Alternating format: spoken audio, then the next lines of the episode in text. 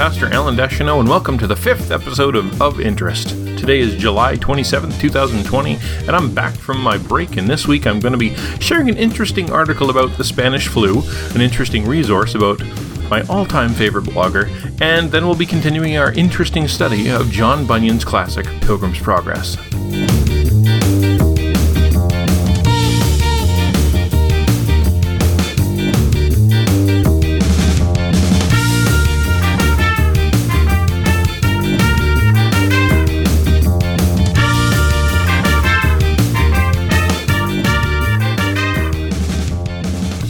Well, I'm glad to be back from my little holiday, which actually wasn't really a much of a holiday. I spent the whole time staying up way too late setting up my new little side businesses of 3D printing and dice making.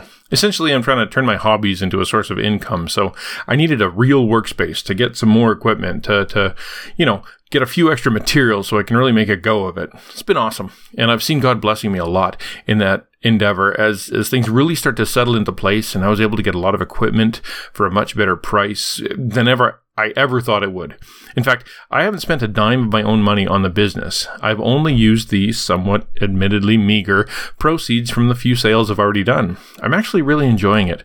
Pastors don't really get to see a lot of their work manifested into something they can look at. Our work is relational, spiritual, teaching, all that kind of stuff. So sitting down and making something for eight hours and then being able to hold it in my hands is actually a real treat.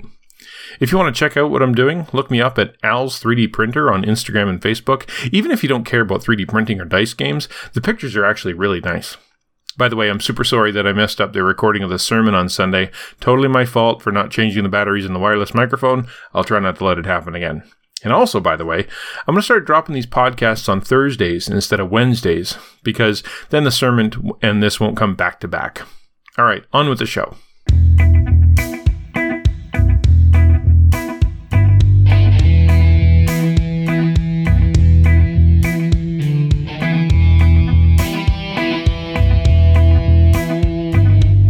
This week's interesting article is from Think Theology. It was written by Christine Nethers and is entitled We've Been Here Before Lessons from the Church's Response to the Spanish Flu of 1918 to 1919.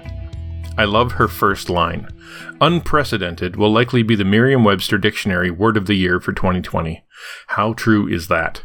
I've kind of avoided talking about the whole COVID pandemic crisis on this podcast because everyone else is covering it to death and most people are really sick of it. I know I am. But the topic today is somewhat tangential, so I figured I'd, I'd take a good look at it. The whole article is basically telling everyone who reads it to stop thinking that this generation is the only one that's ever existed in the history of the world. Every day for the past, like what, seven months, we've heard that we're living in unprecedented times. That is such malarkey. And I don't drop the M word for anything, you know. Modern Western societies have faced this kind of stuff before, and it's amazing how similarly people reacted. As a sidebar, have you been following the drama surrounding John MacArthur's Grace Community Church in California?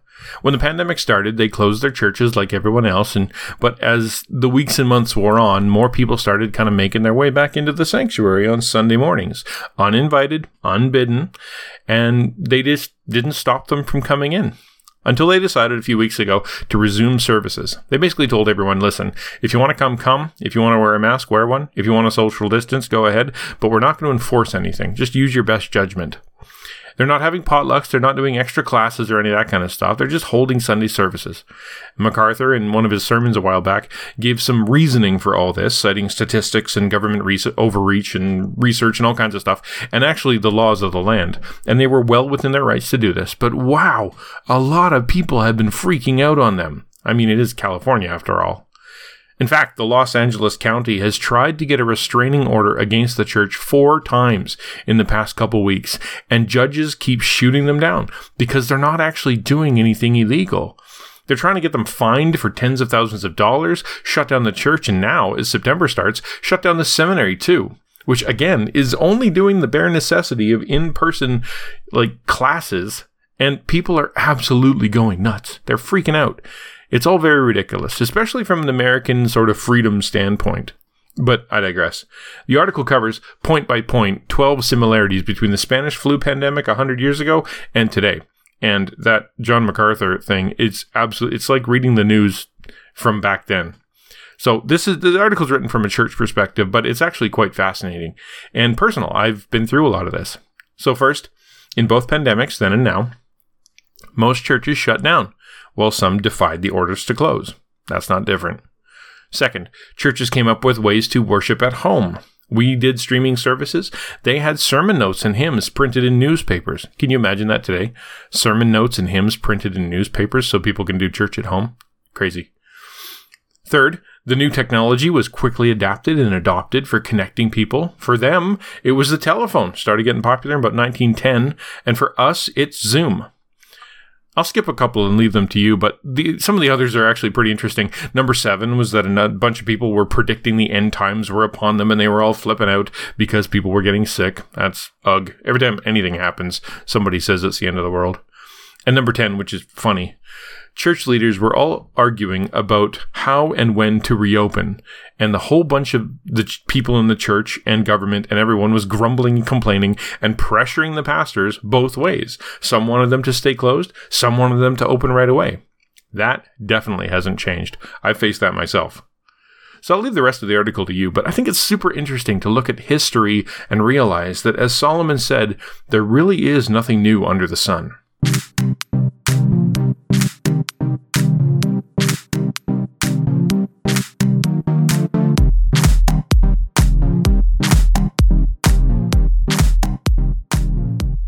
In each of these podcasts, I want to bring you an interesting resource, you know, something that'll give you the tools and inspiration you need to pursue a deeper, consistent, and more meaningful relationship with God. This week's interesting resource is a blog site that has been going on for a very long time now. He's really one of the OGs of Christian bloggers, Challies.com. He's literally been blogging every day for about 20 years. Tim Challies does book reviews. He shares articles. He writes his own articles. He makes cool posters. He travels around the world making neat video curriculum. He does conference speaking on how technology interacts with morality. I mean, this guy is amazing and he's everywhere. And he's also super humble. I met him in person once at a men's retreat and I've emailed him a couple times. He's a good guy. Even he even looked over my first book for me and told me that it needed a lot of editing, but at least he looked at it and got back to me. His website, challies.com, and Tim himself is a super valuable resource, and I highly recommend following him. Or if you're looking for some topic or a movie or a resource or whatever and you want to know about it, just punch it into the search bar on his site because I can almost guarantee he's covered it.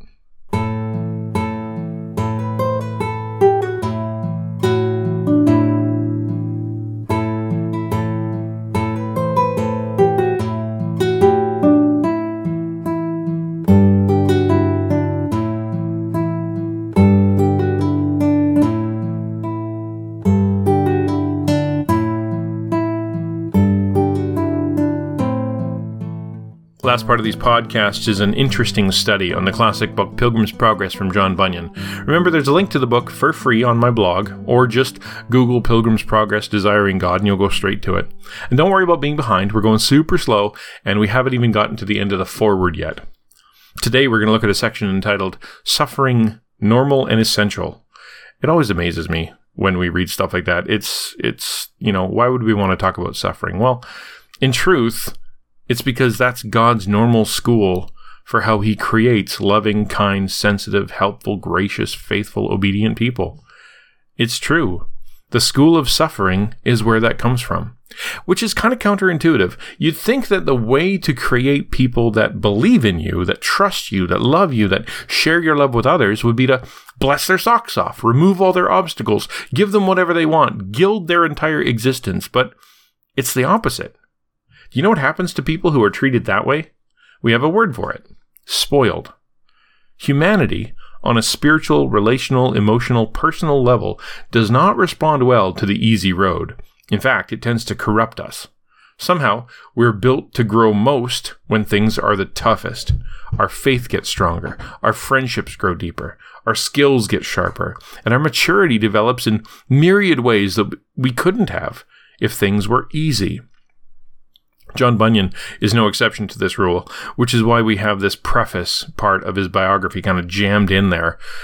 We're reminded before we get into the real meat of Bunyan's story that trouble and tribulation are normal in this world, that wolves and lions really do prowl, seeking to devour us, and that the normal course of Christian discipleship is one of difficulty and trial, persecution, and potentially martyrdom at the hands of non Christians, even at the hands of the people that we've served and loved, just like it was for Jesus.